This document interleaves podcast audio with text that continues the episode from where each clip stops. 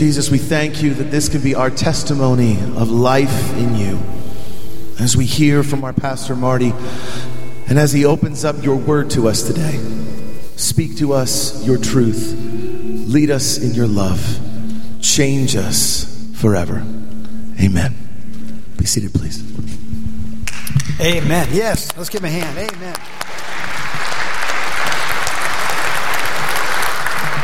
God bless you. Happy Easter. It's great to have you here. You know, every year we celebrate the same thing. Jesus raised from the dead, and Jesus raised from the dead every year. Why do we keep doing this every year? I'll tell you why. The reason we keep celebrating Jesus raising from the dead is because it gives us hope of having life. I, let me explain it like this. You know, um, the human race is hardwired for hope.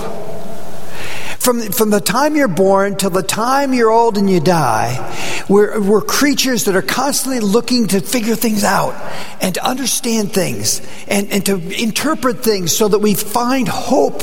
We try and make things make sense so we can have hope in our life, because it's the only way we can stay happy. The only way we can continue to survive is to find hope.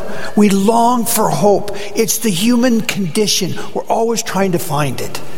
And when we can't find it, we, we we blame, right? We blame our enemies. We blame our loved ones. We blame uh, politics. We blame our culture. We blame the things we're in. We blame our job. We blame everything.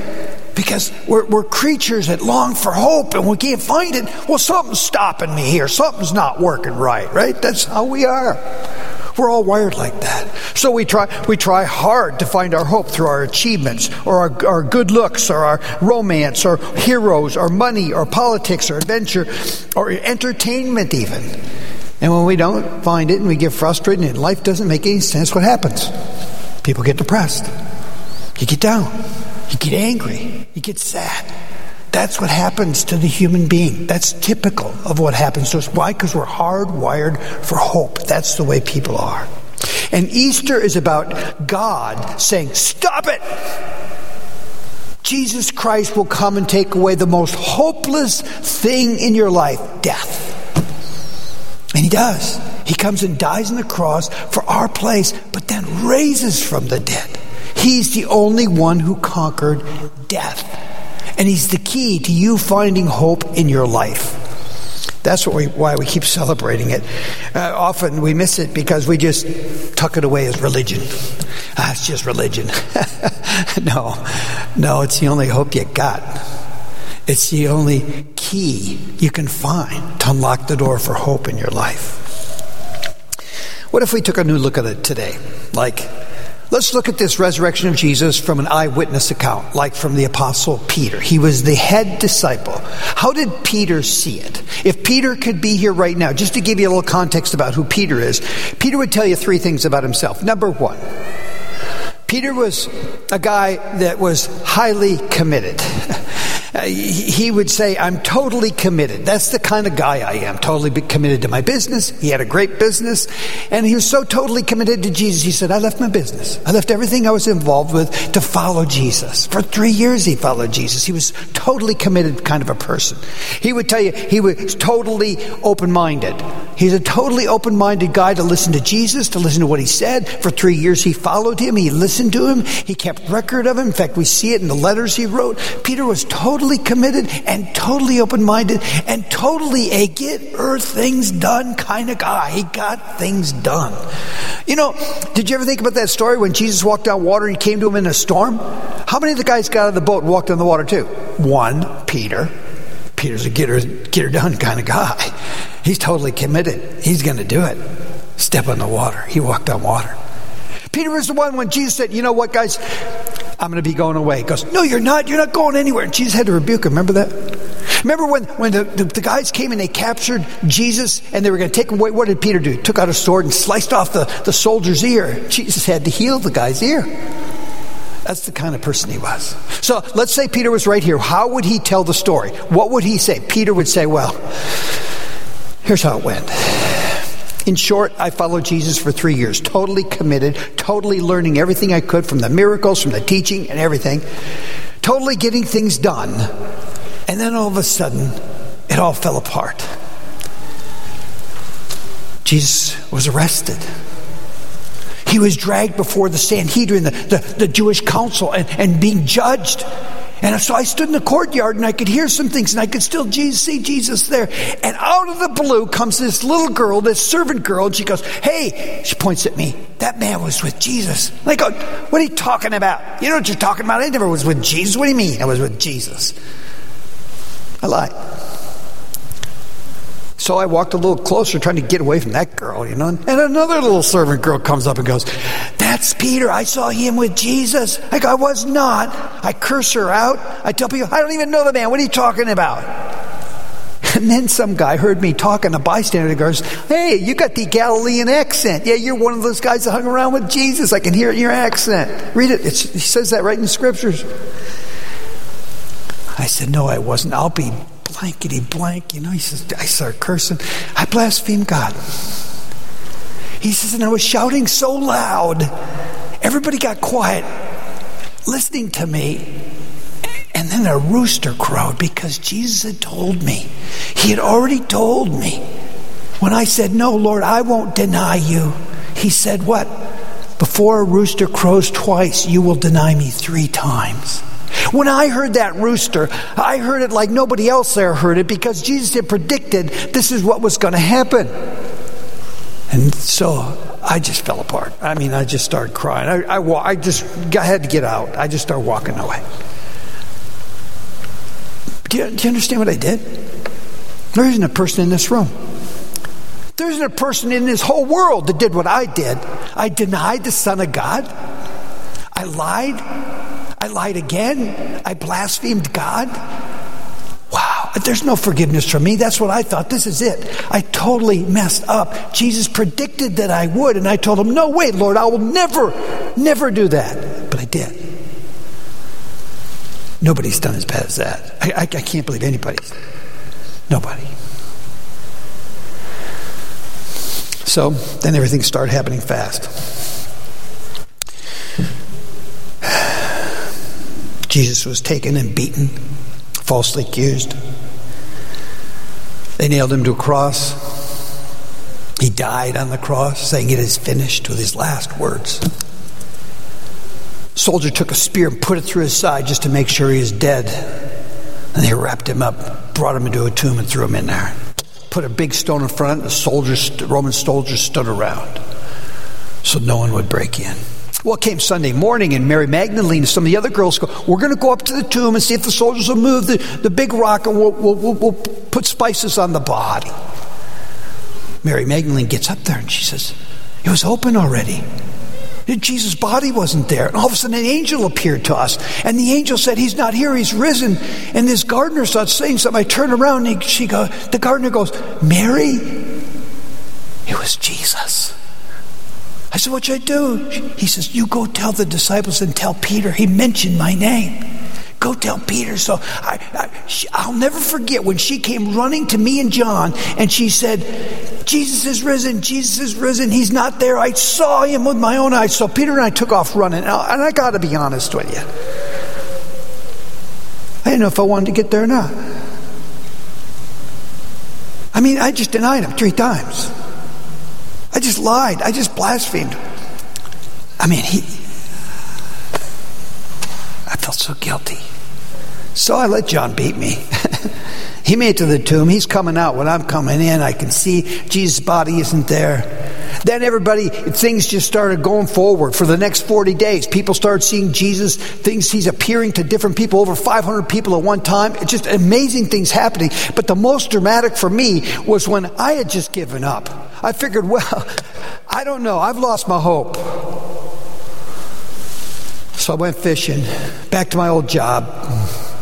Fished all night, didn't catch anything. And this guy on the beach says, "Hey, throw your nets on the other side of the boat. There's fish over there." I'm like, "Come on." So we do. And our nets are so full, we can't even pull them in.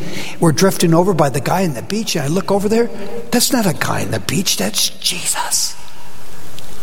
It struck me. So I jump in the water. I swim to the shore as fast as I can. And when I see his eyes, I'm scared to look at him. But when I look up, he's looking at me with a smile. I said, "Jesus, I'm so sorry. I denied you. I'm so sorry. Please forgive me." He says, Of course, that's why I died on the cross, to forgive everybody. He says, pieces started to fit together. I started making sense of life again. All of a sudden, I started getting hope. My hope was in Jesus alone. He says, that's what started making sense. We all have hope because Jesus rose from the dead. And you know, as things started to come together, what happened over the next forty days was I had learned so much from him, and so did the rest of us. Then we saw Jesus ascend to heaven, like recorded in Acts chapter one and Acts chapter two. Next thing you know, I'm the one speaking to thousands of people and telling them that they could have hope too because Jesus raised from the dead, right? Acts chapter two, if you haven't read it, Luke wrote it down. And I told those people two things. I'll tell you right now, I told those people two things. And the first thing I told them, which you and I all need to hear here today, two thousand years later, was this. Jesus is waiting. He's just waiting for you to come to him. Like he was waiting for me to swim out of that boat and come to him. He's waiting for us. You couldn't have done worse than me. He was waiting for me. He's waiting for you. In fact, I feel that so strong, I wrote it down in the book. In my second letter, Second Peter chapter three, verses eight and nine, read like this. But do not overlook this one fact, beloved, that with the Lord one day as, is as a thousand years, and a thousand years is one day. The Lord is not slow to fulfill his promises. Some count slowness, but he is patient toward you, not wishing that any should perish, but that all should reach repentance. All he wants is to do, like all he wants me to do is come up and admit, okay, I blew it, Jesus, I really messed up. Would you forgive me? He's like, yes, yes. That's why I died on the cross, to forgive us sins. And all of a sudden, all the pieces started to make sense for me. Remember I said we're all creatures have to make sense of life. He says it all started making sense. The Apostle Paul wrote it down better than anybody else when he said, in, in Romans three twenty-three, for all have sinned and fall short of the glory of God. It's not just me, it's everybody. We're all sinners.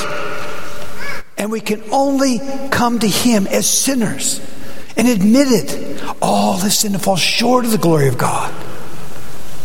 And all of a sudden what Peter wrote down, I mean what Paul wrote down in Second Corinthians five twenty-one made perfect sense. I now understood what the cross was all about and the resurrection, resurrection was all about. It's God made Jesus, who knew no sin, to be sin on our behalf, that we could become the righteousness of God in him. Do you get it? He substituted for us. He did what we couldn't do. No matter how much you followed Jesus, no matter how much you were totally in, which I was, you can't make it. You can't do good enough. You can't perform good enough. Jesus' righteousness can become your righteousness because he paid for your unrighteousness on the cross and rose from the dead. He conquered the major enemy we have in life, death itself. You know, I think of Peter saying those kind of things, and I was reminded of it this week when I was uh, listening to a guy named Jason Lee. Jason tells a story how he was twenty-two years old, living down in L A, had everything together. He had a really great job. He was making a lot of money. He had a great car, great house, great girlfriend, lots of friends. And he said, I was really happy, but I was really empty. So my friend said, well, why don't you go to church? Okay, I'll go to church. So I went to church, and the first message I heard from that pastor was that I could be filled. Jesus came to fill me. I'm thinking, that's what I need. I got everything else, but I don't have Jesus. Something's not, something's not making sense. I wasn't finding hope. So I poured myself into church. I started going to every event. I started getting involved in all kinds of ministries, and children's ministry, and youth ministry, and working with people, and greeting people, and ushering, all the different things you could possibly do. And it went on like that for a few years. Pretty soon, I'm not finding any hope anymore. I'm not finding any joy. It's kind of gone away. What happened? I'm getting so anxious. I'm literally having anxiety attacks. I'm supposed to be happy here, but I'm now empty again. What happened? And when I crashed, and when things came down, and I'm in my room praying to God, it, it, it like, like appeared to me. Jesus was saying, this is what I've been waiting for. For the real Jason to come to me. Not the performer. Not the guy doing everything. Thinking he could please me by all his performance. I think that's what Peter discovered. It's the same thing Jason Lee discovered. Hopefully the thing you discovered this morning, you can't perform your way to God. You can't be good enough. That won't do any good at all. You do all that you do for God out of gratitude of what he gave you in Jesus. That's where hope is found. Secondly, the second thing Peter told everybody in the book of Acts, chapter two, is this. Jesus' resurrection gives lasting meaning to your life. He, he wrote it down in another one of his letters. Listen to this. In the book of First Peter, the first letter he wrote to the churches, he says this. Blessed be the God and Father of our Lord Jesus Christ. Okay, it's just a normal welcoming. According to his great mercy, he has caused us to be born again to a living hope through the resurrection of Jesus Christ from the dead. He says it. That's what happened to me. I got this living hope because Jesus raised from the dead. Do you have that living hope? Have you come there yet? That, that's what he began to understand. The living hope. You know, it's not just a hope that someday you'll go to heaven when you die. Not to Peter. Not to you and me, I hope. It's a hope for your life tomorrow. To be able to have peace in your life now. It's a hope in him. You know, you remember when uh, Martha, who had her brother, her big brother Lazarus, died? And he was buried in a tomb just like Jesus. He'd been there for days. Finally, Jesus shows up. Martha sees Jesus coming because she had sent for him and he didn't come. So she runs to meet him. And what does she say? Jesus. Jesus, if you'd only been here, my brother wouldn't have died. He like picks her up, looks at her, Martha, just like you, don't you get it? I am the resurrection and the life. He who believes in me will live even if he dies. And then he says what? Do you believe this, Martha? Do you believe this? Here's Martha calling herself a follower of Jesus, but she missed it. Totally had lost hope. And Jesus says, don't you get it? I'm the hope. I am the resurrection and life. He who believes in me will live even if you die. And he says, do you believe this? I challenge you. Do you believe this? Do you really believe this? Or are you still blaming? You're still trying to achieve and accomplish? Or will you accept the only hope that will sustain you for even eternal life, but literally life right now? It's in Jesus. Okay, you've heard the story of Mike Lewis finding hope. I told you the story of Peter finding hope. I told you about Jason Lee finding hope. When I was eighteen years old, I began to find the hope because I had tried everything I could to have as much fun as I could. I was one of those kind of teenagers. Yeah, I was a pretty wild kid. And finally one night, I was just like Jason Lee. I mean, like, I should be happy, and I'm not. Something's missing. So someone said, you got to accept Jesus. So I did it in my bedroom. I literally got down on my knees by my bed, put the elbows on the mattress, folded my hands, said, Jesus, please forgive me of my sins. Come into my life. Make me the kind of person you want me to be. I did that. I remember coming out of my bedroom, walking into the kitchen. My brother's there eating ice cream. I have a big brother. He he had already found Jesus. And when I told him, he says, wait a minute, I'm going to go. And so he goes and he gets me this material called the Four Spiritual Laws that explained everything I've just told you this morning. And what I want to do this morning is pray that kind of prayer with you. If you've never accepted Jesus, or you go, yeah, I think I did, but I've kind of gone hopeless again, like Jason Lee. Well, reaffirm it right now. Bow with me in prayer. Let's pray. Lord Jesus, we come to you believing that you are the resurrection and life, knowing that we can only find hope in you and that we're creatures of hope. We were made, literally hardwired by God to need hope. So we come to you right now, Lord, and we ask your forgiveness for our sins. Can you say that? Lord, I'm a, I'm a sinner too, like Peter. I'm a denier too. Please forgive me. I accept that Jesus Christ died on the cross for my sins, but that he rose from the dead so I could have a living hope. Don't let me keep blaming. Don't let me just keep trying myself. Don't let me, Lord. Let me believe. Jesus is my hope. He's the eternal, almighty, sovereign God. And I put my hope in him. In the name of Jesus Christ, we pray. Amen.